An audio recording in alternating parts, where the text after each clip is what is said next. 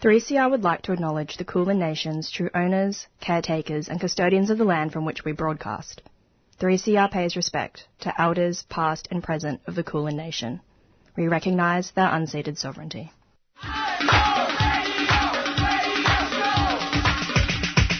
This is 3CR Breakfast. Oh yeah. Alternative news, analysis and current affairs. Monday to Friday, 7am until 8.30am. Only double. Clap your hands.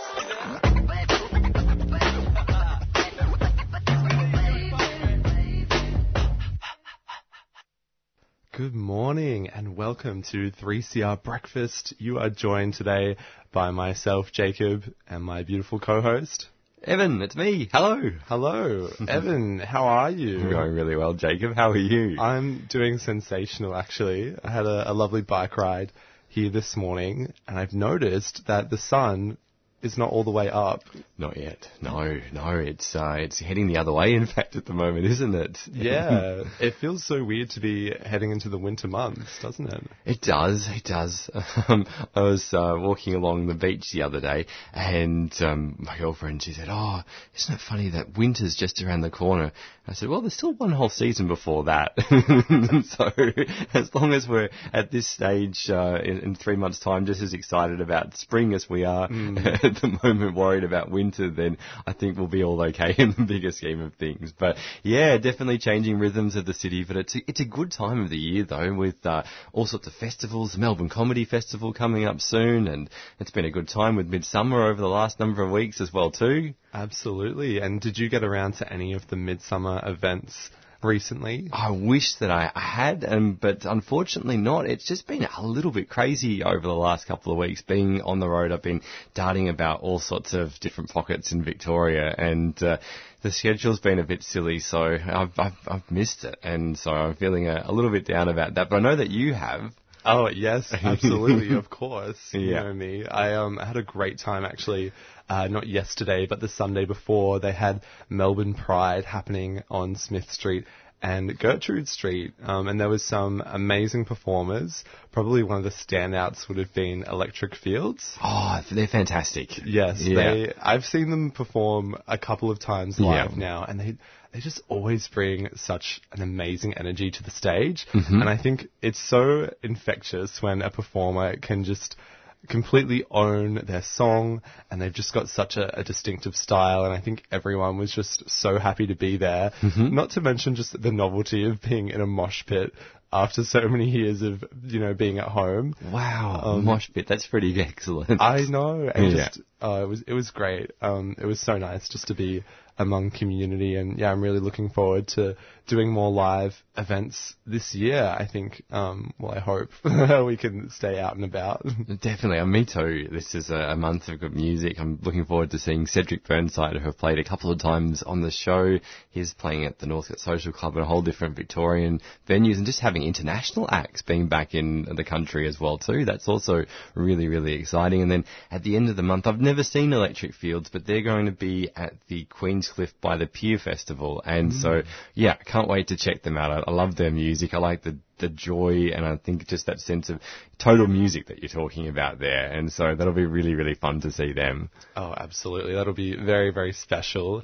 And I know you've been um, out visiting some nature this week, which I think ties in quite well to our first interview for today. Did you want to tell us a bit about who's coming on and what they're speaking about? Yeah, absolutely. So we'll be chatting with Jordan Crook, who's the forest campaigner for the Victorian National Parks Association. I met Jordan would have been middle of last year when I was producing a, a podcast on the flowering giants, the mountain ash trees of the Central Highlands. He's a huge advocate for protection of Victoria's wilderness, and we'll be hearing about what's on the radar for VNPA, what their um, plans are for this year's election, and just what's been keeping Jordan busy over the last few months. A bit on um, protecting some forests from a mountain bike path, and then also with uh, some work on feral animals as well too. So it'll be good to chat with him.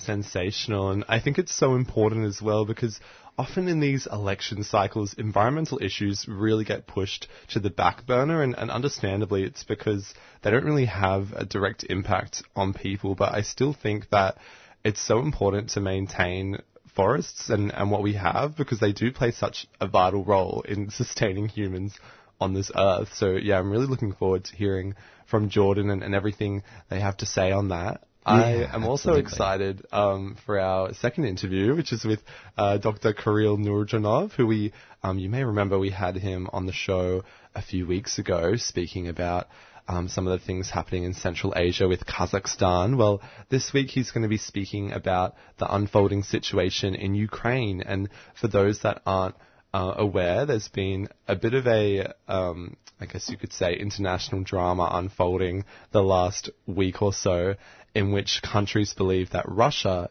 is on the verge of invading Ukraine. So there's a lot to unpack there about some of the historic relations between the two countries. They have historically annexed um, a territory of Ukraine called Crimea.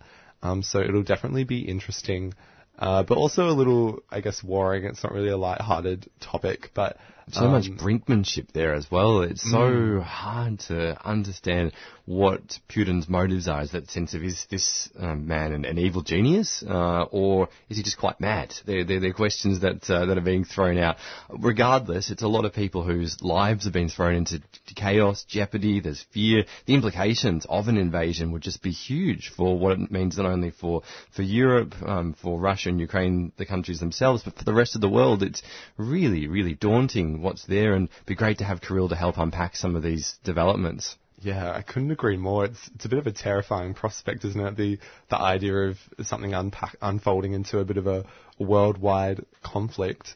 Um, but we do have another amazing guest uh, around eight o'clock, I believe. Yeah, absolutely. Looking forward to chatting with Ross Crates, who is a thread and bird specialist from ANU, talking all things Regent Honeyeater. A lot of listeners might have heard of the helmeted honeyeater, but uh, equally vulnerable is the Regent honeyeater. Uh, and so we'll be learning all about the Regent honeyeater um, efforts to save this magnificent bird, a bit more about um, yeah the bird's habitat and also um, how uh, how it is right now within the wild. Really good to raise awareness about a bird that's not so much on the radar of Victorians, but it's still very much here in Victoria. So Regent honeyeater with Ross at eight.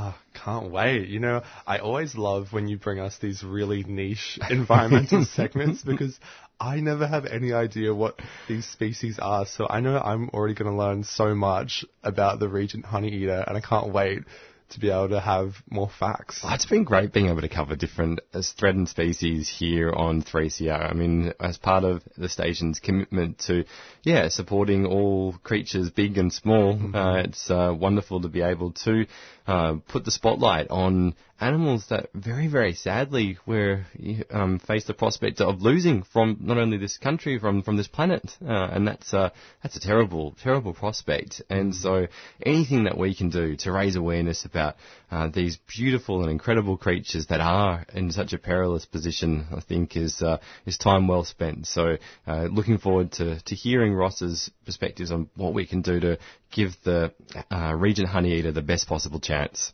As am I. And can I ask, Evan, did you have a chance to vote in the Guardian's Bird of the Year poll at the end of last year? I did, I did. I voted for the Gang Gang Cockatoo. They're my Oh, favourites. I love them. So that's where your loyalties lie with, with birds. Oh, very much so. I mean, I think that I'm a parrot fan above all and know my parrots um, better than all other parts of the bird kingdom and bird world. And the gang gangs, they're wonderful. I mean, they stick together as pairs um, through most of their life. They uh, are really gentle creatures. They have a really wonderful croaky voice uh, that um, you'll hear uh, if, you, you're familiar with it, it'll stand out um, so significantly if you're in the middle of the forest. And they're just very peaceful, graceful birds, and um, both beautiful as well. The um, female and, and male birds. Sometimes, um, unfortunately, you end up seeing uh, male birds end up with all of the fantastic colours and plumage, but there's a lot there's a lot better equitable distribution uh, amongst the gang gangs. But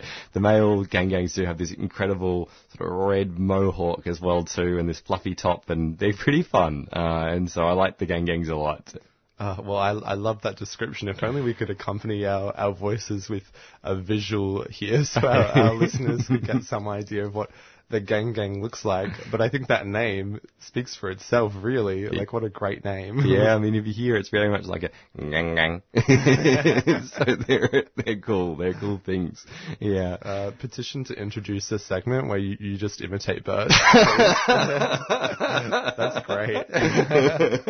well, after our, our chat with Ross Crates about the um, the Regent Honey Eater, not the Gang Gang, um, we will be chatting with Anna, uh, Anna Brown from Equality Australia. Um, so she's come on the show before as well, and we're going to be chatting to her about a bill, which some of you may have heard of, called the Religious Discrimination Bill. Um, and it actually is, uh, well, it was debated a couple of weeks ago in Parliament until about five in the morning. So federal MPs um, were tossing up whether they should give schools and other institutions the right to discriminate against trans and gender diverse uh, students and staff members. So as someone who's non-binary, it's a little distressing to think that this is uh, something that's being talked about in federal politics. Um, but I do have hope that I think this is just a reactionary kind of bill uh, targeted towards a very small number of conservative groups. It doesn't really make it any less terrible, though, does it, Evan? No, no, not at all. I mean, it's really cruel the intentions that are associated with uh, with the bill, at least prior to the amendments that were put forward by the Greens, uh, ALP, and Independent Rebekha Sharkie. But just the underlying motives and intentions to to make life more difficult for already marginalised pocket of society is, is horrible, uh, and it, and it's scary that a government would still still openly pursue it. It's um, a true revealer and marker of this liberal national government's character and colour, and it's and it's disgusting. It's really uh, disgusting that they will go to such lengths just to try to get some political advantage in what they see as, uh, as some potential pickups or holds in outer suburban seats within Australia. couldn't agree more and it's just it's so frustrating because I think trans and gender diverse people in particular face so many barriers and the trans population for example are significantly more likely of becoming homeless and also of developing mental health issues such as depression and anxiety and suicide and what message is this sending if this is a conversation that is being had by elected representatives on taxpayer money? Like, it just blows my mind and I just think it's, it's very atrocious. But I'm looking forward to chatting with Anna more Yeah. um, to unpack some of that. And and the road ahead as well. It's an, an election year, and so what does that mean? Are are we going to try to keep pressure on to ensure that parties you know commit to pursuing a very different path uh, in the future? Um, so what what lies ahead for the rest of the year? Now the the bill's been put on hold. I'd be yeah fascinated to hear her perspectives. Absolutely. Well, we've got a great show coming up for you. We're going to jump to a community service announcement and then a song, and we'll be back at about quarter past seven um, with a fantastic interview for you.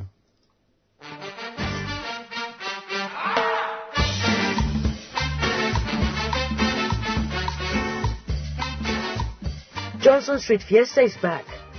After a two-year hiatus, we're celebrating Hispanic and Latin American culture with a street party in Fitzroy. Join us on Johnson Street on February 26 and 27 as we eat, sing, and dance our hearts out. To find out more, visit yarracity.vic.gov.au slash rediscover. A 3CR supporter.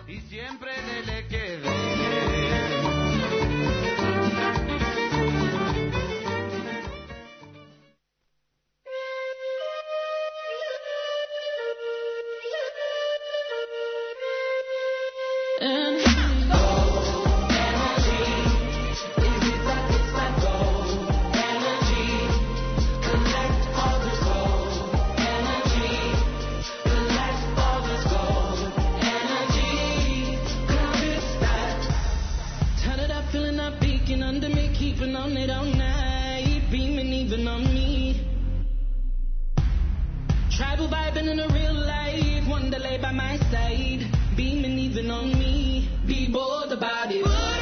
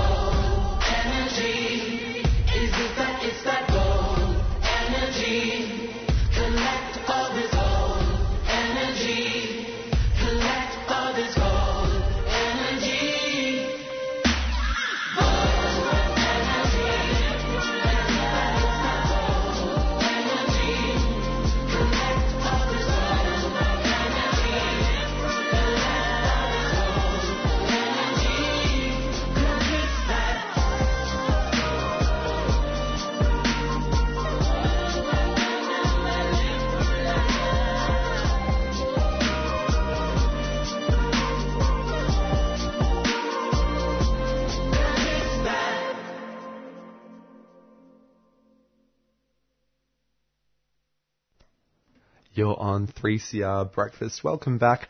That was Gold Energy by Electric Fields. Loved it. Beautiful tune. Really, really catchy. And um, hope you're enjoying your morning out there, everyone. This is 3CR with Jacob and Evan. And on the line we have Jordan Crook, who is the nature conservation campaigner for the Victorian National Parks Association. Jordan is a passionate advocate and campaigner to save forests across the state, uh, to ensure that there's greater community awareness when it comes to key threats that are facing the Victorian environment. Uh, and he's uh, an excellent, excellent communicator when it comes to talking about um, how all of our precious environment is interconnected. Jordan, great that you're there, and um, how are you doing? Yeah, thanks for having me.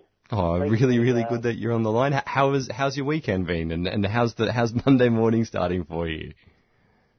Oh, Monday mo- morning starting pretty well out here in the Yarra Valley, and um, yeah, not a bad weekend. That's good. Did you have any time at all out in the forest or in the bush this weekend? Yeah, absolutely. Uh, I got to spend some time up on uh, Mount Donna Buang in the Yarra Ranges National Park, which is pretty good. It's a, a stunning part of the world up at Mount Donna Buang, and some of those views are just magnificent for all the listeners out there who may not have been there. It can get a little bit cold, although throughout winter uh, at Donna, but it's um yeah, it's a, it's a wonderful spot. Uh, when we met last time, Jordan, uh, we were uh, um, in Toolangi, and we were talking about the campaign to save the incredible mountain ash trees. And I know that um, uh, this year it's a it's a state election year, and um, there's a whole range of different campaigns that, that are at play. But uh, an issue that is very dear to my heart, and I think it would be very wonderful to, to have an a little of an update for the listeners out there. How's everything tracking on the campaign to um, yeah, I suppose bring forward the end to uh, native tree logging in Victoria. Yeah, uh, slowly. Um, I guess in 2019, the state government uh, committed to transitioning out of native forest logging, um, and that will come into effect from about 2024. Um, is when the logging will start winding down.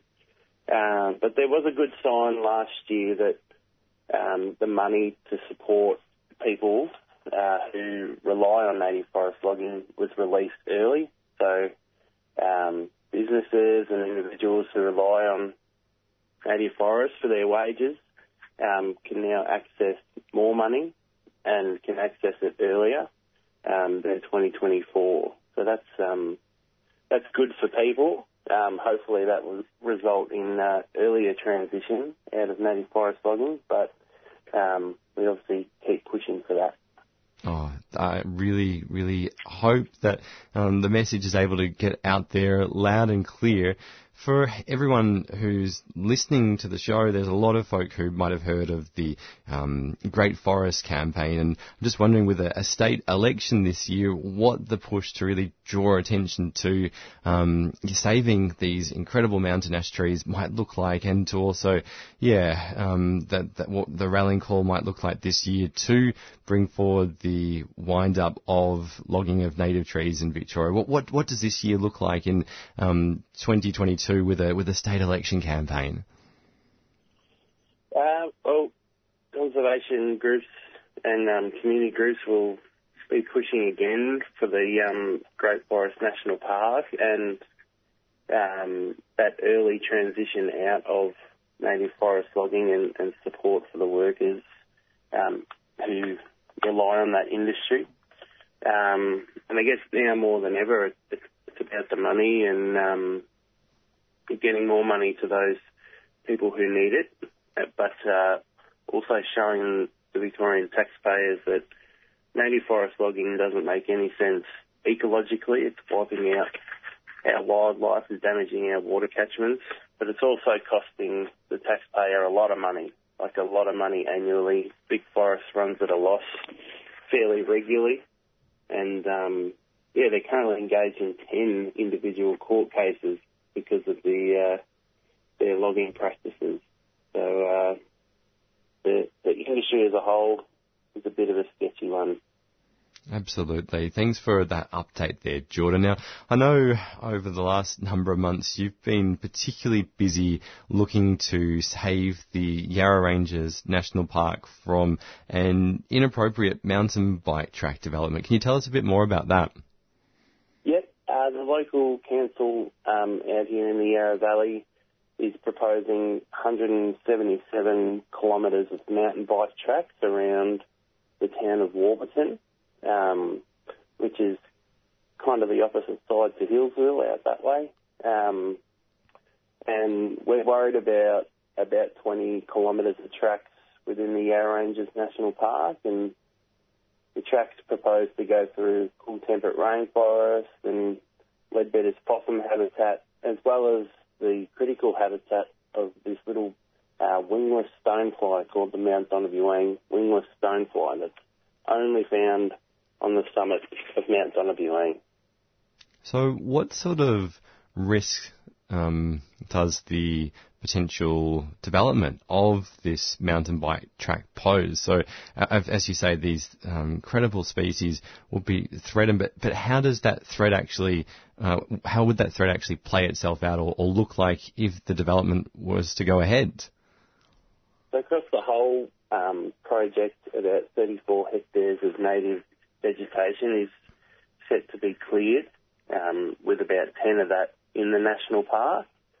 And about 1.5 hectares of cool temperate rainforest would also be cleared. So you've got the immediate impact of removal of native vegetation, but you've also got the impact of um, installing new tracks into areas where there's never been tracks, um, particularly through the cool temperate rainforest. And pushing those tracks through will introduce new pests and diseases to the area. Um, cool temperate rainforest uh, gets impacted by a disease called myrtle wilt, and that's whenever you damage a myrtle beech tree, whether it be a cut root or damage to a branch or a stem, can allow that pathogen to get in and, and kill the trees um, and then they can actually spread it by their roots as well. So once you damage one tree, you might end up killing quite a few. So um, between four and six kilometres of those mountain bike tracks will go through cool temperate rainforest. So the risk of spreading that pathogen is um, is quite high. And you're someone who's super familiar with these forests and, and this part of Victoria. How concerned are you at a, a personal level about what um, the mountain bike tracks um, present? Uh, yeah, um, very, very concerned. Um, the forest on Mount Donna Buang is some of the best stuff left in the uh, Central Highlands. A lot of the Central Highlands is uh, locked up in logging camps. So these areas that are open to everyone in, in the national park and such high conservation values, old growth forests and beautiful cool temperate rainforest. It's already um, got enough walking tracks and the like through it. We don't really need any more and the risk is far too high. Far too high. And what does the campaign look like now to ensure that um, if it, the mountain bike track does go ahead, that it's done far more sensitively than what's proposed, or to, to divert it altogether? What are you hoping for? What's the plan? What's the aim? What's the ask? I guess so. Out of the 177 kilometres of tracks, uh, it'd be good um, to see the 20 kilometres in the national park not go ahead. Um, so the local council has put up a few ideas, but they can't really get it through the national park without having a large impact on um, threatened species and cool temperate rainforests. So it's about 20 or so k's in the national park needs to not go ahead. Um, it would be good to see the tracks put in state forests, areas that have been logged already and have lower conservation value. And there's about almost 300,000 hectares of um, state forest out here. So um, they can put their tracks out there and ride to their heart's content. And if listeners want to get involved in the campaign to ensure that the mountain bike track doesn't go through the national park, how do they get involved? Uh, they can check out the Victorian National Parks Association website, and it should be one of the first campaigns that pops up. And they can learn a bit more about the issues involved and um, learn how to get involved. Brilliant. And Jordan, very briefly, I know that you've been doing some work too on feral deer management. What's that look like? Uh, not much at the moment, unfortunately. Um, the plans from the state government are still not out. Um, there's, there's an estimated million deer running around uh, Victoria at the moment and damaging state forests and damaging national parks and also creating a high risk um, to people's safety. So, yeah, unfortunately, the state government's a bit slow when it comes to controlling deer, and um, the sooner we can get on with um, reducing their numbers and reducing their impact, the better. But the government's kind of dragging their feet there. I think that would be a, a, very good idea. Excuse the pun. Jordan, it's been awesome having you on the show. Thanks so much for chatting with us on 3CR Breakfast. Thank you. Thank you both. Have a great day. You too. That was Jordan Crook, the nature campaigner from the Victorian National Parks Association. Jacob, we're standing to, to lose quite a lot uh, with the mountain bike track going through the national park and really, really hope that there can be a much more sensitive proposal that comes through. Absolutely, and I, I think the importance of maintaining native forests was highlighted last week. Uh, I don't know if you saw, but the koala has been down, uh, sorry, upgraded, I guess you could say, from vulnerable status to endangered status, and I think largely as a result of, of habitat loss, whether that be through the Black Summer bushfires of 2020 or through uh, deforestation. So it is disappointing to see that there's proposals to put in a bike track that could potentially harm uh, more native animals when there are already so many, as you would know, who are at risk. Absolutely. It's, uh, yeah, it's staggering how quickly that happened for the koalas. I mean, in talking about a space of 15 years, an animal that wasn't threatened uh, to suddenly become threatened and to be endangered in Queensland, New South Wales, and the ACT is, yeah, it's um, it's beyond sad. And uh, and and then to think, as you were saying, that there still are so many proposals that threaten um, this incredible uh, ecology that we have here in Australia is just, yeah, it's mind blowing. Hmm. Well, we're going to turn the dial a little bit now um, and listen to something a bit different. Evan, have you ever been to a drag show before? I have a couple of times. They're great fun. Love, love drag shows. Amazing. Well, I'm about to take you to a pretty special one. So this one was called Smash the Drag Show and it happened during the Midsummer Festival at the Abbotsford Convent. So if you haven't heard of them, Smash is a drag collective that prioritizes POC and First Nations performers. Oh, how good. Yeah, it's great. And they're, they're challenging the culture of, of whiteness that is very much prevalent in Melbourne's queer nightlife scene. They're also just super funny and super entertaining. So I went along to their show and I had a chat with four of the performers, Stone Motherless Cold, Moira Money, St. Eve, and Generals. And I had the best time. Um, and I pieced together this little segment for you. So I hope you enjoy.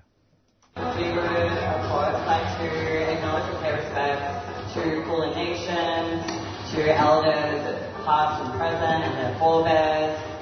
want to pay respect uh, to the celebrations, initiations and renewal that has happened on these lands for millennium. Black fellas are so deadly. Deadly as fuck. This is Smash, a collective of POC and First Nations drag performers who are dismantling whiteness and cisgender norms in the drag community and creating a space for these artists to celebrate their craft. Elijah Money, also known as Mora Money, as part of the Smash crew.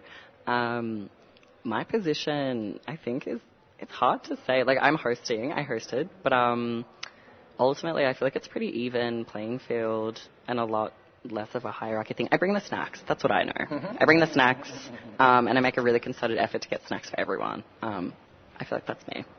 The provider. I'm a provider. Yes. Um, I am Stone Motherless Cold. I'm Arrernte Queen here, based here in Naarm. What is the show called? what is the show called? I believe that it is the most premium. Premium. Triple, triple XL. I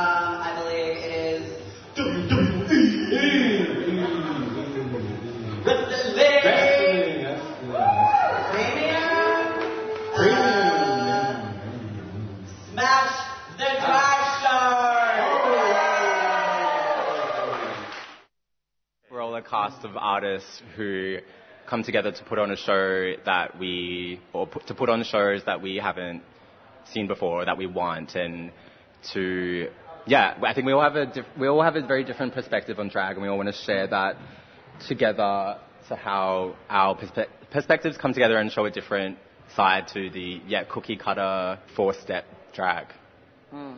And I think it's really important to disrupt that scene, being a majority First Nations and POC and non cisgendered group of people. I think that's pretty incredible. And if nothing else, everyone in the group really just wants to celebrate and highlight how deadly and amazing we all are. Yeah. And I think we've all got such amazing different talents. We all bring different things. Mine is the snacks, as per said. um, but yeah, So no. funny, silly. Mm. Um, clown is Mora. We all have our very different styles of performing, which we love to celebrate amongst each other and be like, yeah, that was that was fucking hot. We want to see more of what you're doing rather than, I guess, trying to amalgamate all of our styles into one style. Mm. Um, We respect and see everyone's styles and want to celebrate that. Really well. Congratulations. Giddy up, Dr. We started out because we have we didn't see what we wanted to see out in the drag scene, and we were like, okay, well, we're just gonna fucking do it. We're gonna start our own night. We're gonna put out our own event, and we're gonna curate the whole thing, and that's up to us. And um, and I guess we wanted to set a standard. We wanted to set a new standard of drag in um because we're tired of seeing what is on the main stages and on the who is getting booked every day, every weekend. Um, and we wanted, yeah, as Maura said, to disrupt that. Mm. So we had a fun little runaway bride revenge fantasy happening. We had kind of like a biblical devil versus angel.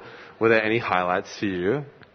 Oh god. I mean, honestly, everyone's just so sexy. It's hard. Um, I think it was really dreamy that even though the show and everyone put on such an iconic performance, it was seeing how excited the audience got and how, you know, into it and like so into it. There was so much participation, which was exactly what we based tonight on. Um, and it was just so, there was so much queer joy in the room and I think that is essential.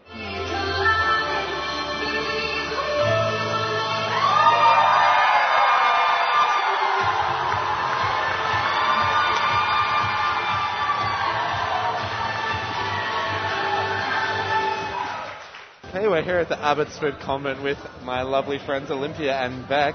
How are we feeling about the show so far? Oh, it's fantastic. Really lively, energetic. Um, just, yeah, just really enjoying it. Yeah, they're so talented and um, must be so fit.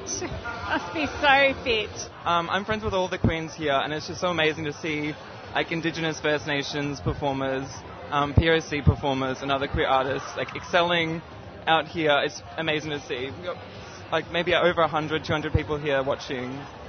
Yeah, I loved it. Sindel and Giddy, they killed it, like amazing. Um, I loved how they took like a love story but did a little twist to it. Um, it was very modern and very, it was amazing. Sindel looked amazing, Giddy looked amazing, it was amazing. Genitals and St. Eve closed the show with a very provocative angel versus devil number. Fuel for the mind and the eye. So how are we? How are we feeling? Fantabulous. really sweaty. That too. very sweaty. Yeah. Very.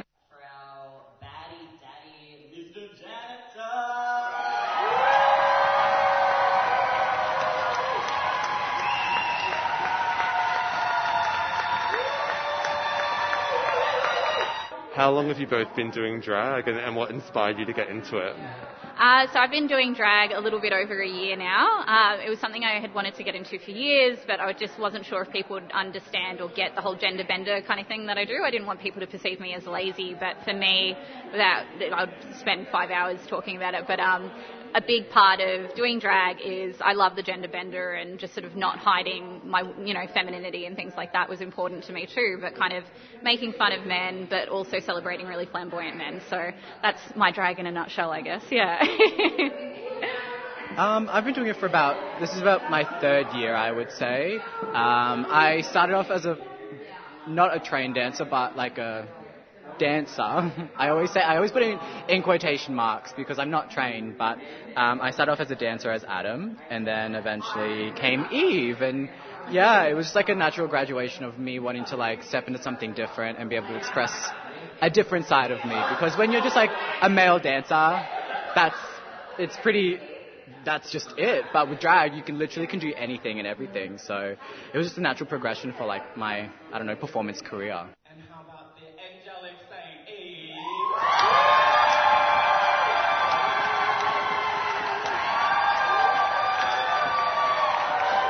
Smash started off as a very small project uh, at the start of 2021, um, where I reached out to Stone and I was like, hey, you've got a drag collective full of POC performers.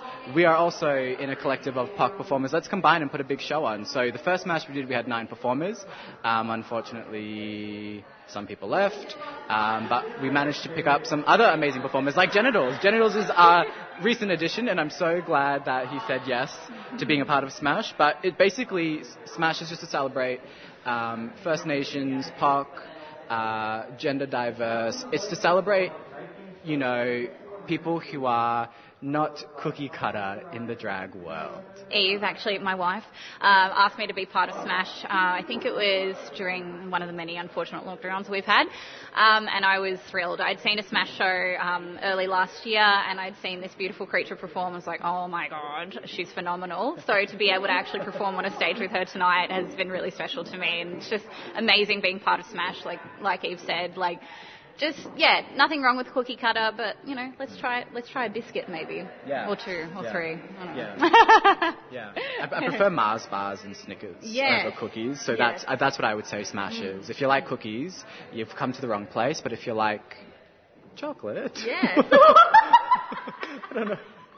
That's so stupid. and caramel. Yeah. Mm.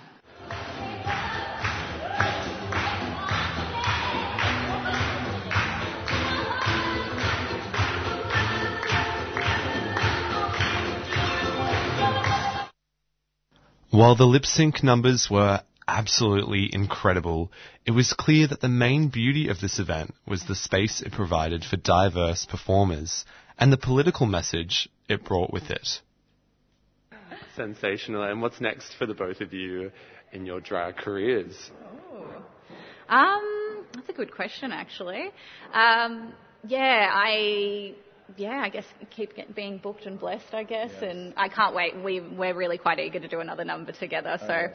we'll say that it's a bit snaky. I guess that's what I'll give away. But yeah, so looking forward to doing another number with Eve, um, and yeah, just for myself, I guess um, specifically, just kind of presenting, uh, representing, you know, kings. Um, I know it's, it's sorry a bit of a heavy topic that sort of comes up here and there. I sort of go, okay, am I like the token POC bisexual king? But no, I'm I'm really really proud of what I've done, and I'm really glad that people enjoy what I do because I like bringing joy to other people. So I want to keep doing that, and also representing by POC drag kings. There's not many of us. For me, it's just, you know, keep being booked and blessed and keep, you know, trying to level up, um, using my platform to, you know, push political statements, notions of booking more POC talent because it's so great to see Melbourne opening up to people who look like Genitals and I and the rest of Smash. Um, but it does not stop there we can keep going. It is nice to see, you know, that they have a POC person on their show, but it'd be great to see two POC people in their show, and more trans performers in their show, and more gender diverse in their show. We, we can move past just having one performer Mm. ticking boxes here. So, um, yeah, just keep chugging on.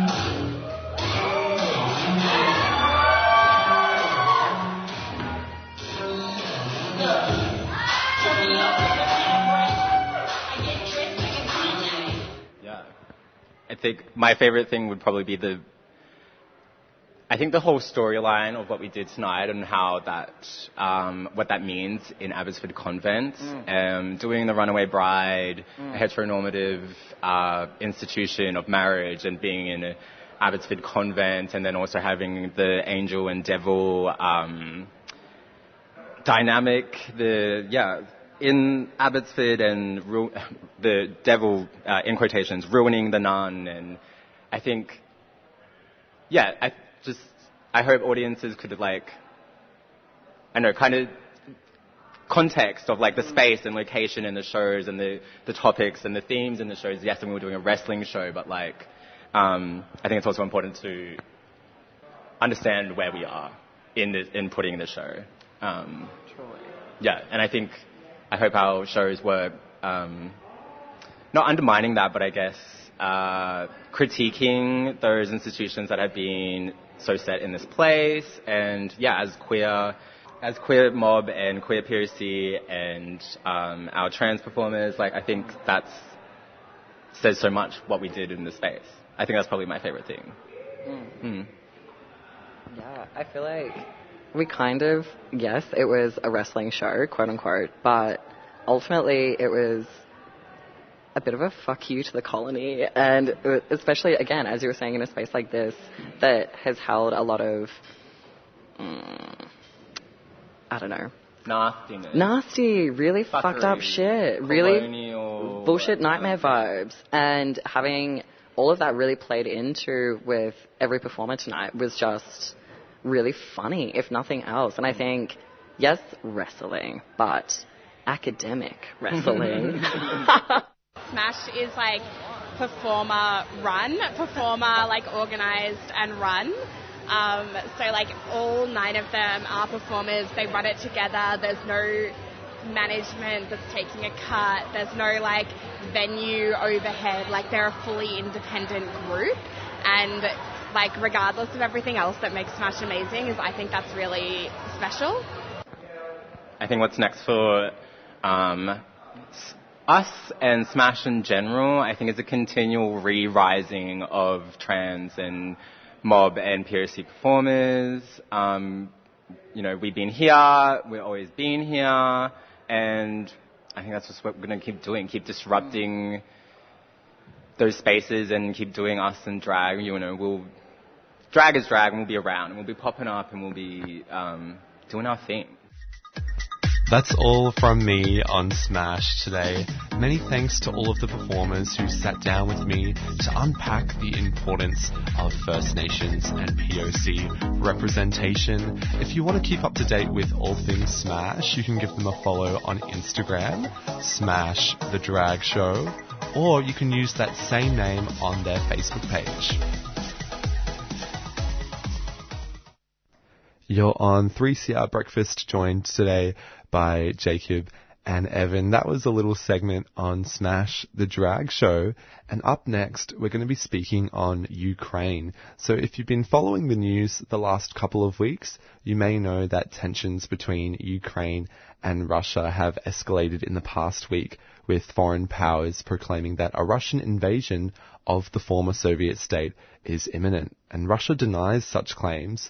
But this follows months of talks between Russia and members of NATO, uh, which, if you didn't know, is the military alliance between North America and Europe, with Russia making demands that NATO ceases all military activity in Eastern Europe and not accept Ukraine as a member. And Joe Biden and Boris Johnson have both committed to protecting Ukraine's sovereignty. So here to unpack what all of this means is Dr. Kirill Nourzhanov from the ANU. Uh, welcome to the show. Good morning, Jacob. Good morning. Now we've heard a lot about Russia in the Ukraine, uh, sorry, and the Ukraine in the media in the past week. Historically, what has the relationship been like between these two countries? Uh, well, they, if I have the whole semester to unpack this relationship, uh, I would be very grateful because it goes back uh, way, way, way many centuries. But uh, uh, the current crisis is a culmination of uh, the relationship that has been uh, going from bad to worse since uh, uh, 2014, uh, when there was a new government in Ukraine which decided that we are going to gravitate towards the West, we are going to join the European Union, and we are going to join NATO. And uh, this uh, really caused a major deterioration in the relationship because the Russians said, well, it's just not on. And uh, as a result of this uh, separation, uh, the Russians took Crimea and uh, started to render all sorts of assistance to the rebels in the east of Ukraine, the Russophonic part of Ukraine, which did not want to follow the national leadership uh, on the path to NATO uh, membership. So uh, what we are seeing now, eight years after the rupture in 2014, is uh, simply a continuation of this basic disagreement where uh, Ukraine wants to join NATO and Russia sees such a move as an existential security threat and wants to prevent it through all means available, which may include outright military conflict. Okay, so there seems to be a pretty clear motive then here um, for Russia invading Ukraine. Now, there's been many mixed accounts of the unfolding situation, with uh, many of, from the West saying that a Russian invasion is imminent. Um, France is a bit skeptical. Russia is saying it's hysteria from the West. What are your thoughts on that big question of will Russia invade the Ukraine? Right. Well, uh, again, when I say that uh, Russia will go to extraordinary lengths to prevent Ukraine from joining NATO, including some kind of military option, this does not mean uh, an outright invasion and occupation of Ukraine.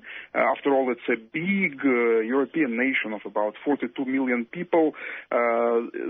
Uh, on the strength of this, I can safely predict that there will be no large-scale invasion uh, by Russia. Russia simply does not have uh, enough uh, troops and enough material, uh, and uh, certainly perhaps doesn't have a will to do so. It's enough for Russia to put uh, pressure, to keep pressure on Ukraine, to sabotage uh, uh, certain aspirations and projects of uh, the Ukrainian government, and most certainly to um, uh, maintain control or maintain causal relationship with separatists in the east of Ukraine uh, for uh, Ukraine to never join NATO. So the Russians are pretty happy with the status quo. There is no reason for them really to escalate to an uh, outright invasion. Thus, uh, which uh, leaves me quite puzzled, just like you, and I'm sure many of your listeners, that uh, what's this uh, current hysteria coming from the US and the UK is all about. Uh, because if you survey the global media, it's uh, just the Anglosphere that uh, pumps the narrative that the invasion is imminent, and uh, uh, British and Australian tabloids publish uh, stories of how the uh, Russian tankmen are already bringing portable fences for concentration camps. Th- th- this is just absolutely ridiculous. Um, I noticed that uh, when last week uh, an, a Quad meeting was held, uh, the um, uh, Indian foreign minister, for example, simply refused to be dragged into this. Uh, uh, media circus and said, well, actually, India does not view the situation in such a dramatic light. And uh, then uh, the president of Brazil visited Moscow last week. The question of Ukraine was not raised at all. And of course, uh, what we should keep in mind is that there was a major development of, on the 4th of February when the Chinese government, which uh, until then had maintained neutrality on the situation between uh, Russia and Ukraine, and uh, uh, China had not recognized uh, the annexation of Crimea, it does not view Crimea as Russian territory, uh, began to change its, its tack, and now Beijing supports um, uh, Moscow. So uh, uh, indeed, it's peculiar that uh, this uh, concern, this moral panic about the uh, upcoming invasion, where Russia is an absolute baddie and uh, uh, Putin is the Dark Lord of Mordor, Mordor who wants to occupy uh, Ukraine and uh, destroy its sovereignty. It's, uh, it exists in the Anglosphere segment, segment of uh, global politics and global media, and perhaps we should uh, deconstruct it with uh, uh, a critical mind. Of course. So what I'm hearing is that this is largely just a narrative uh, perpetuated through media sensa- sensationalization. Um, and I know that you said before that Russia really doesn't want Ukraine to join NATO. Are, are, there any other things that Russia wants from Ukraine? Like, why would they be putting all of this pressure on Ukraine at this point? Right. So the, main story, and uh, uh, again, it's uh, quite remarkable how much hype and hyperbole exists in the West. Speculations uh, on Putin's mind. I noticed that Peter Dutton provided his own explanation a couple of weeks ago that apparently it's all about Putin's megalomania, who's about to turn 70, and uh, he wants to be seen as a macho man. So that's uh, that's uh, Peter Dutton's explanation for absolutely everything. I find it uh, a bit uh, shallow, to say the least. So um, uh, that's. Putin and the Russian leadership has been crystal clear that what it wants from Ukraine under under the current circumstances is neutrality.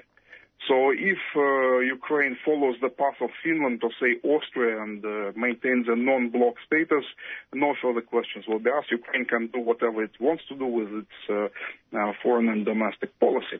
Uh, the um, second question, uh, the second national security interest that Russia has been articulating on Ukraine is the well-being of four million people in the east, people of Donbass, those breakaway regions, because for all intents and purposes, uh, they're uh, what what what is known in Russia. They are compatriots. Uh, they are they speak Russian. A lot of them have Russian passports, and their well-being and their physical safety is a major security concern for Russia. So, thus, uh, if Ukraine tries to recapture those territories through the force of arms, then certainly Russia will intervene. But again, it will be a defensive action. It will not be a wholesale occupation of uh, Ukraine um, in totality. hmm. And and what are your thoughts on? Do you think Ukraine will remain neutral, and do you think those territories will remain in Russian hands?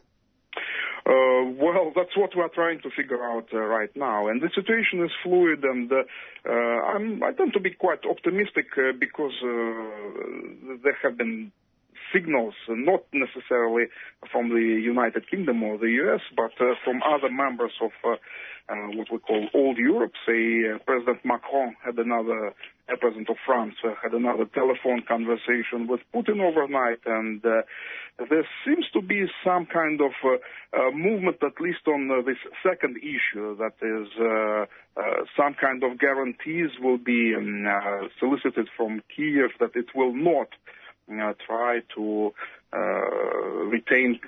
regain control over um, uh, Donbass through the force of arms. Negotiations uh, may start uh, through the so-called trilateral group, um, actually as early as today. Um, on the second issue, which is um, uh, like broader agreement between uh, Russia and uh, NATO and the United States on uh, uh, how to manage uh, crisis situations in Europe and how to prevent them. Well, a lot of work must be done because uh, in 2022 we're in a much less secure, much less um, stable situation than uh, ever before since uh, the end of the Second World War. It's, uh, nobody knows what to expect from the other side. There are no rules or uh, even fora where such issues can be discussed. It's all about sanctions, military build-ups, uh, uh, brinkmanship. It's it's a very unpleasant situation, really. But again, there are noises, diplomatic dispatches coming. Uh, from uh, the West now that maybe, just maybe, the West will finally sit down with Russia and uh, negotiate some kind of rules of engagement, rules of conduct in uh, Europe. Uh, that's what the Russians have been demanding really since uh, 2007 at least. So perhaps there is a light in the end of the tunnel. I see. And, and how do you think overall this event reflects on the current state of international relations in the world? I know you said before it's it's kind of all about economic sanctions and, and brinkmanship. Yeah.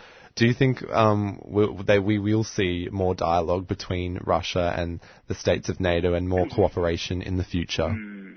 Well, uh, there is no other way because what's the alternative? It, it's uh, uh, if uh, this uh, tense standoff continues, even if uh, Putin does not have plans to invade Ukraine, just the sheer concentration of forces on uh, both sides of the border, especially in Donbass, in the eastern part of Ukraine, is fraught with all sorts of uh, accidents, and an accident can easily escalate into something bigger.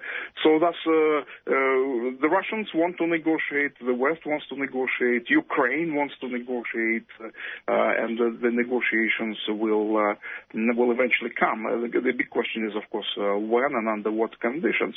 And uh, uh, coming back to your bigger question as to what the current crisis tells us about the state of uh, international relations, uh, it's um, again. Uh, I don't want to sound cynical, but a lot of people in Russia, for example, according to um, opinion polls, uh, miss the bad old days of the Cold War when at least there was certainty.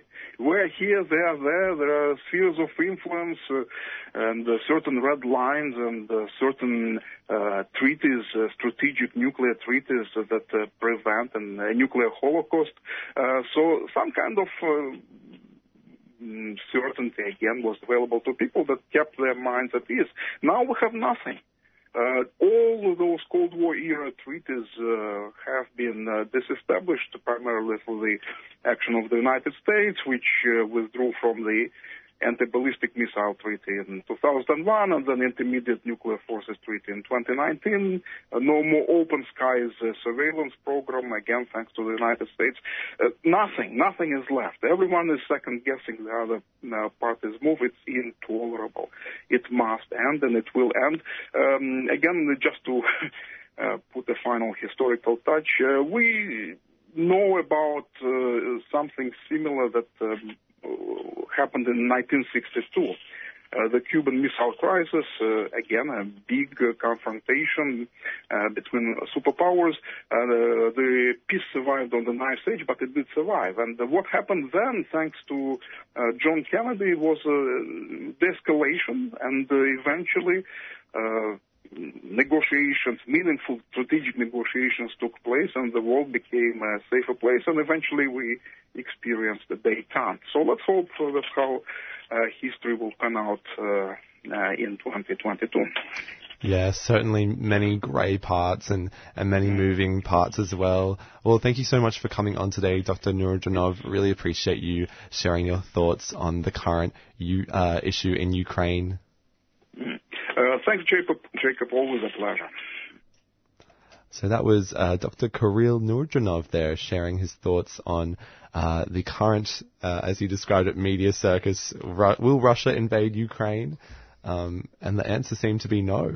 It's a really fascinating perspective that uh, Kirill put there, uh, and I love that deep dive into history as well, uh, looking at uh, different dynamics within Europe and then also the U.S.-Russian relationship. And we know that um, um, all throughout modern international relations, um, that one crisis is always inherently linked to the next. So I think it is important to stand back uh, to look at how we've reached this moment, and perhaps that gives some clues as to how uh, de-escalation could occur as well. But fascinating to, yeah, to really hear the perspective of um, how the the the, um, the, tension itself is being perceived and understood within Russia right now from a on the ground perspective amongst the, the community there, um, but then also too from um, a motives perspective from from the Russian government. And love those alternative perspectives. And if you do like alternative perspectives, then it's really important for listeners out there to subscribe to 3CR,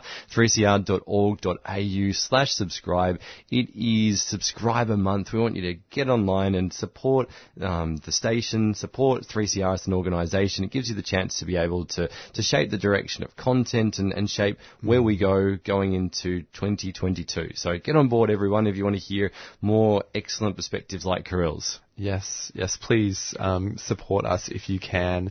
Um, just to give you some costs here, if you're unwaged or on a concession or pension, it's $35 a year, just $35, 75 if you have a job um, and a, a, regular income, and $150 is our solidarity or band, or if you're an organization as well. Um, so that's an annual fee. So please hop on to 3cr.org.au forward slash subscribe. You're on 3CR Breakfast with Jacob and Evan, and we will be right back after these community service announcements.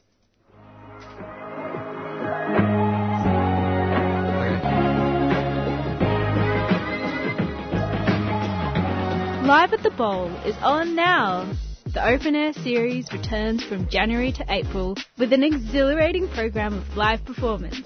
See some of the best homegrown and international acts on the Sydney Myer Music Bowl stage. Share a picnic on the hill, take in a symphony at sunset, or dance the night away to your favourite musicians. Explore the full program at artscentremelbourne.com.au. A 3CR supporter.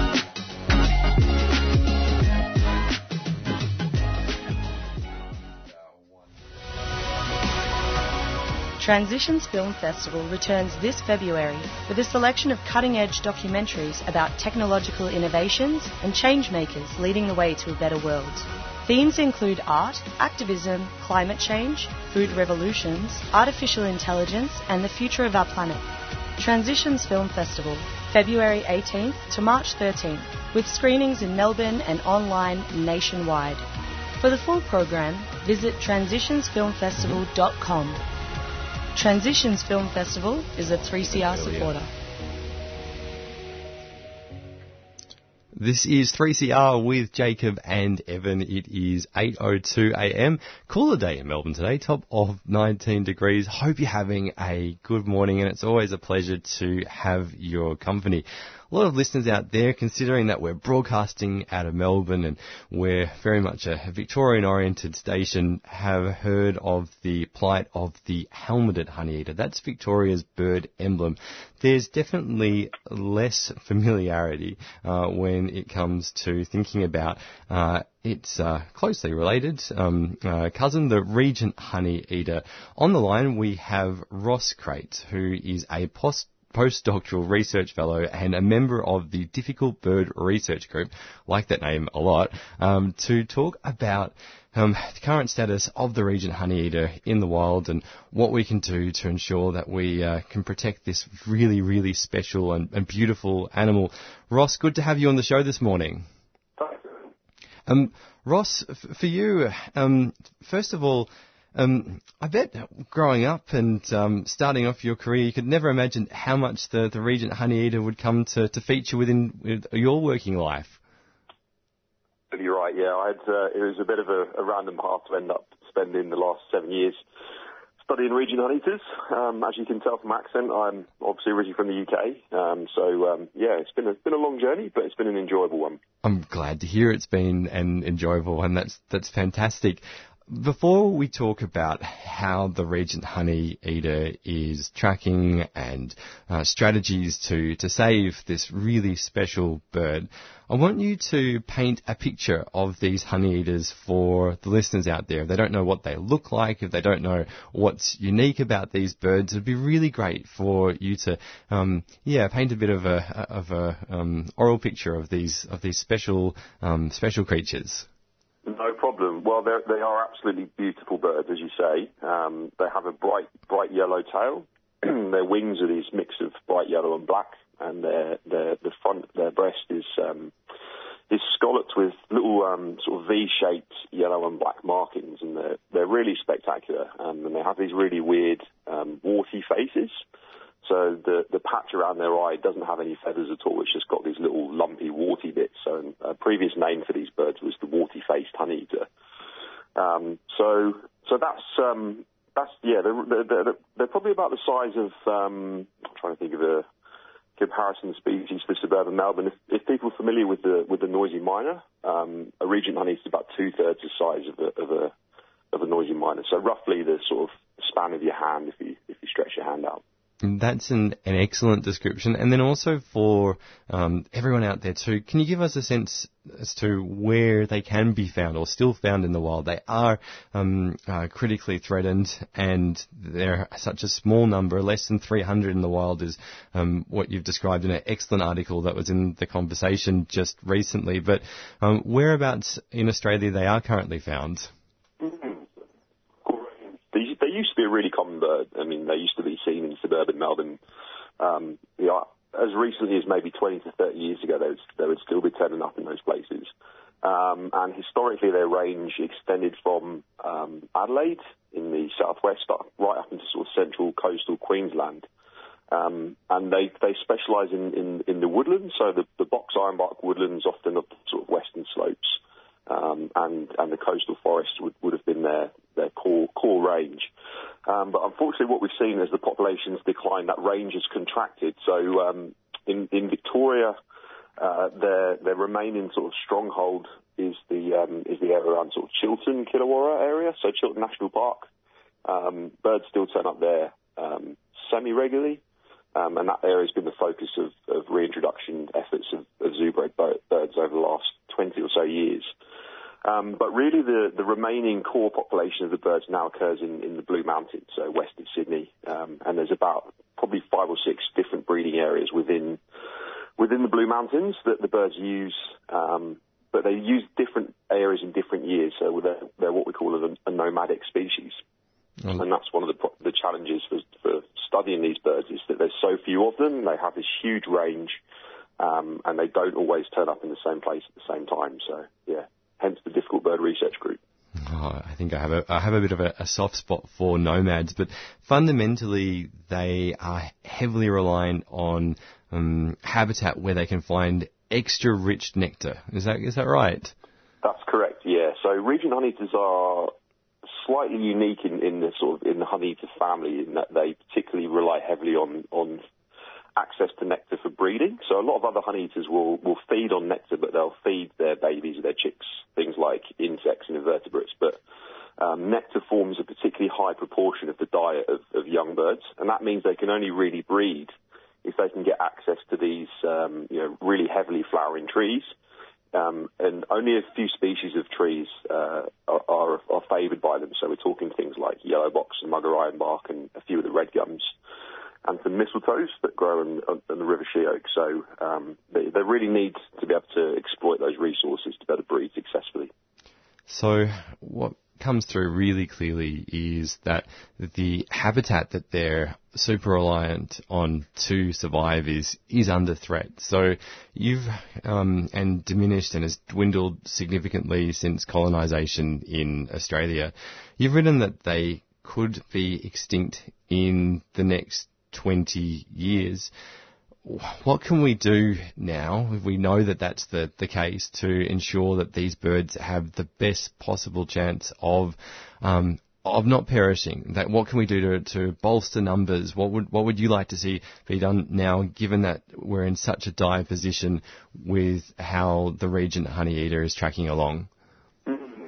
Yeah, so so the research you're talking about that we published a little while ago um, is really the culmination of about um, eight years of intensive fieldwork that we've undertaken at the um, ANU in collaboration with BirdLife and also um, Taronga Conservation Society. So we we pulled all of the available data together on, on, on the monitoring that's gone on of these birds and plugged these into some computer models. And as you said, the predictions are that they may, they may well be extinct within 20 years. And so um, to prevent that happening, in the next five years are going to be absolutely crucial to try and do everything that we can do um, to save these birds. And there's really like a three-pronged approach. So the first one is that we know that the birds are still out there have re- relatively low breeding success.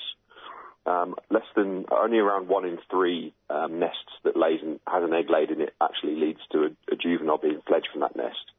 Um, and through our monitoring, we've been able to show that predation is by far and away the main cause of, of, of nest failure. So these poor birds, they build open cup nests in the uh, sort of outer branches of trees, and they basically just get eaten by anything that finds them.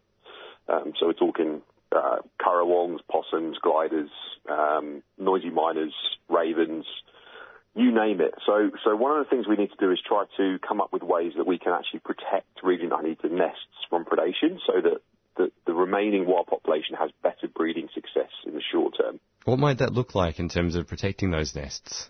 Yeah, so what we do, what we've been do, trialing over the last couple of years is we can put plastic plastic sheeting around the trunks of trees, and that basically creates a slippery surface that things like possums and goannas can't climb up to access the nest, nest tree. So that's one component. Um, another component we've been trying is actually um, controlling um, lethal control of noisy miners. So I'm sure many of your listeners will be very um, very well aware of, of, of the, the, problems that noisy, noisy miners cause. Um, so we're doing this in really targeted areas to try and specifically benefit regent honeyeaters. So it's not something we enjoy doing, but it's something that we we absolutely will have to do if, if if we're going to save regent honeyeaters from going extinct. And some of the listeners out there, they might be a little bit confused between noisy miners and common mynas. So for anyone out there who's wondering what we're talking about, it's the uh, the grey birds that have a little black face and um, they're, as the name suggests, they're quite noisy, they're quite aggressive, but as opposed to the other very, very common myna birds uh, that you'll see around suburban Melbourne, the, the Indian myna bird, uh, which is uh, predominantly brown and with black. That, that's it. You're correct there. Yeah, and it, it's it's funny because obviously the um, the common mynas or the Indian mynas are, are actually an introduced species, but they tend to occur really around humans. So they're, they're specialists of these suburban areas, and they, they don't tend to go out into the bush. Um, and so, ironically, it's really the, the noisy miners that are the problem. So their populations have absolutely exploded over the last sort of you know 20 to 30 years. Um, and that's a result of us creating the perfect habitat for them. They like these ed- they kind of like degraded habitats and, and edges of, of bushland. And so where where Europeans have come along and, and cleared cleared the bush for farmland and, and whatever else, we've created the perfect environment for, for, for noisy miners.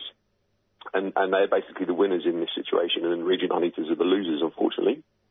Oh, it's dreadful, really dreadful. And then so noisy miner um, management being a crucial part of the mix, and then also to really honing in on breeding programs as well. But Taronga Conservation Society have been managing a, a, a zoo breeding program, um, and they've reintroduced birds mostly into northern Victoria. But the approach has shifted over the last um, a couple of years, and now we're releasing the birds into the into the Blue Mountains. So instead of trying to buffer the edge of the range in, in Victoria and, and prevent that range contracting. What we're doing now is we're piling birds into the middle of the range. Um, because regent honeyeaters are a bird that have evolved to live in flocks you know, they're quite small compared to other birds they're competing against for these nectar resources. Um, things like um, noisy friarbirds or red wattlebirds or lorikeets and things like that. So the way that they can kind of survive is through safety in numbers.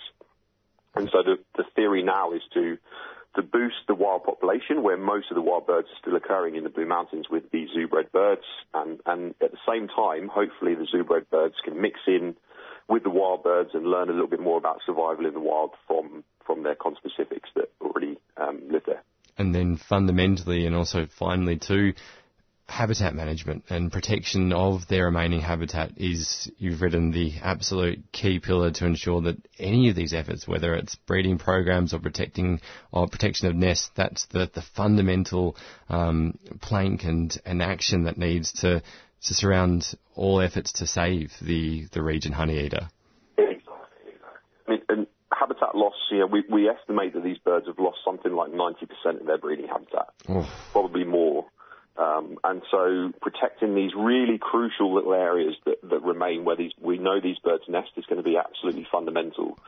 Um, and on top of that, um, obviously restoring the habitats that have been lost. There's lots of tree plantings that, that go on, but it needs to be big scale, you know, and it needs to, um, it needs to, yeah, it needs to last a long time because the, the, the birds won't use those trees until they're probably 20 to 30 years old. So, um, you know, historical plantings will start to become valuable habitat over the next few decades. Um, but yeah, it's really going to be that large scale protection that we're going to need.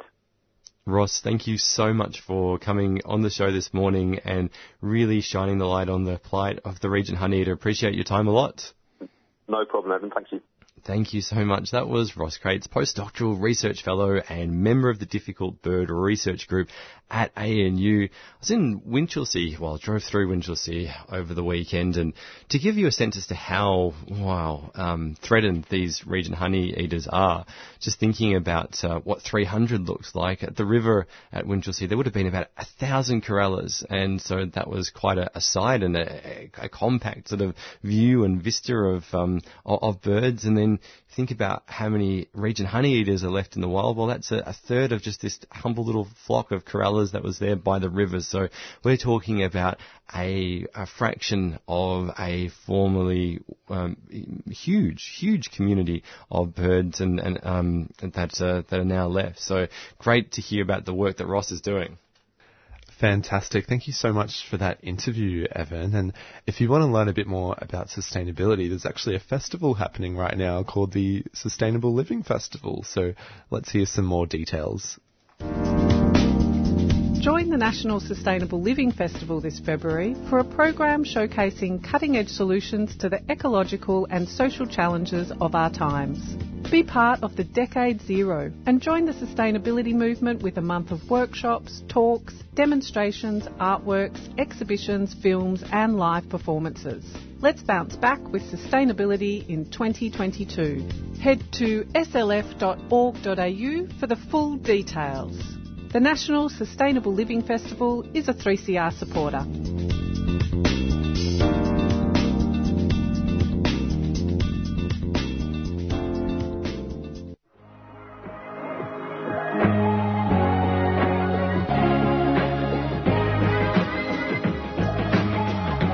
Live at the Bowl is on now.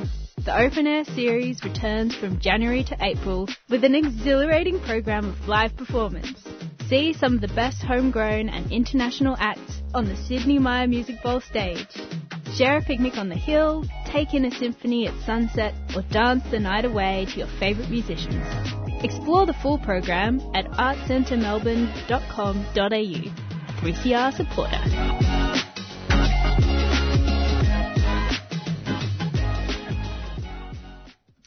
Good morning. You're on 3CR joined by Jacob and Evan.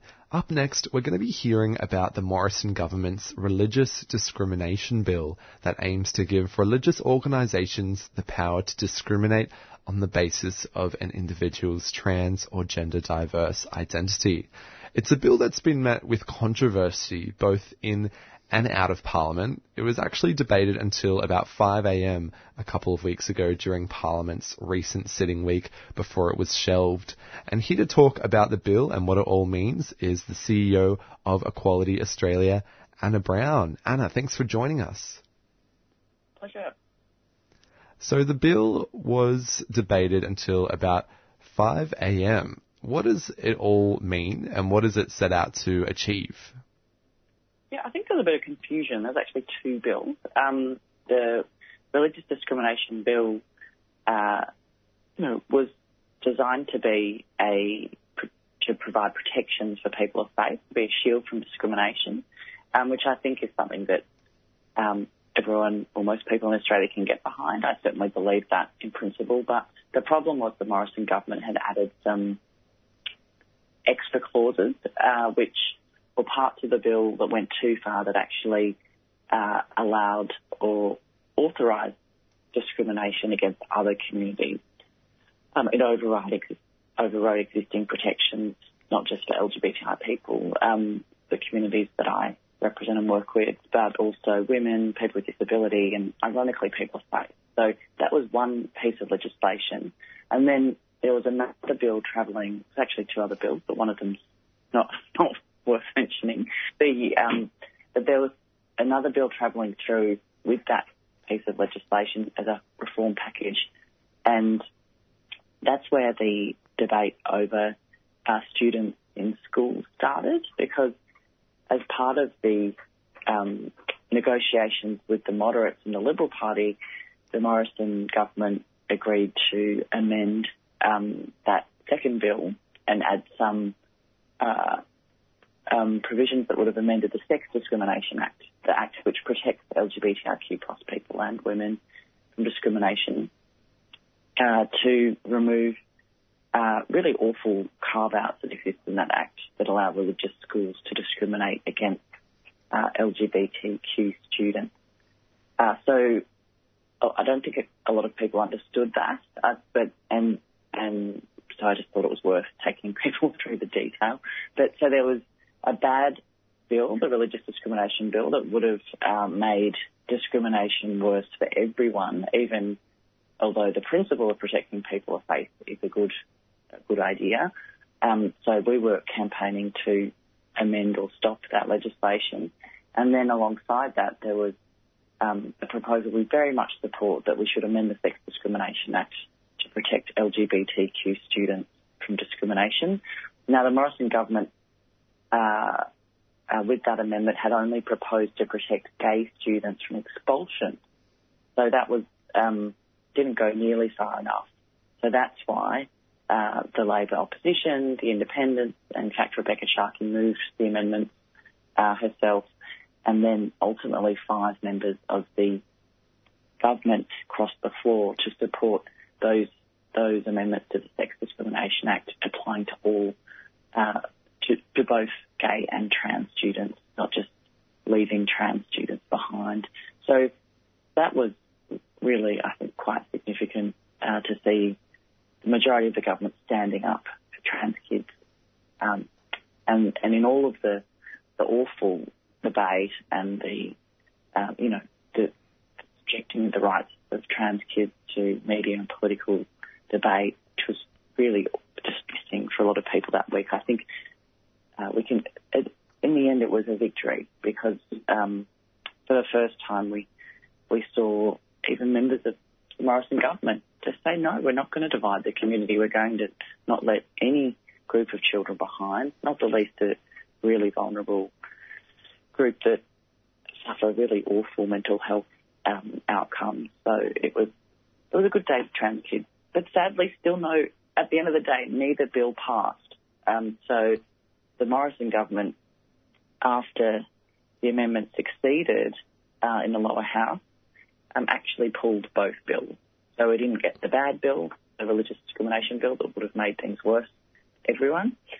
And we didn't get the good amendments either. We didn't get the protections for students because uh, the the government said, um, I, well, I think the government can speak for itself, but it there, there was people within the government, but also the Australian Christian lobby, who um, thought that it was more important to be able to discriminate against trans kids than actually have protections for people of faith. So That's it's a very terrible calculation and, and a terrible equation there, Anna. And I know that in the lead up to, um, I suppose the, the at least the amendment going through, but as you're saying, both um, both bills being part, it's been a horrible period for families and across Australia and, and, and different different Australians. I'm just wondering, thinking about conversations that you've had. Um, across the community, whether you can give us a sense of the, the angst and, and uncertainty people have been feeling um, in recent months.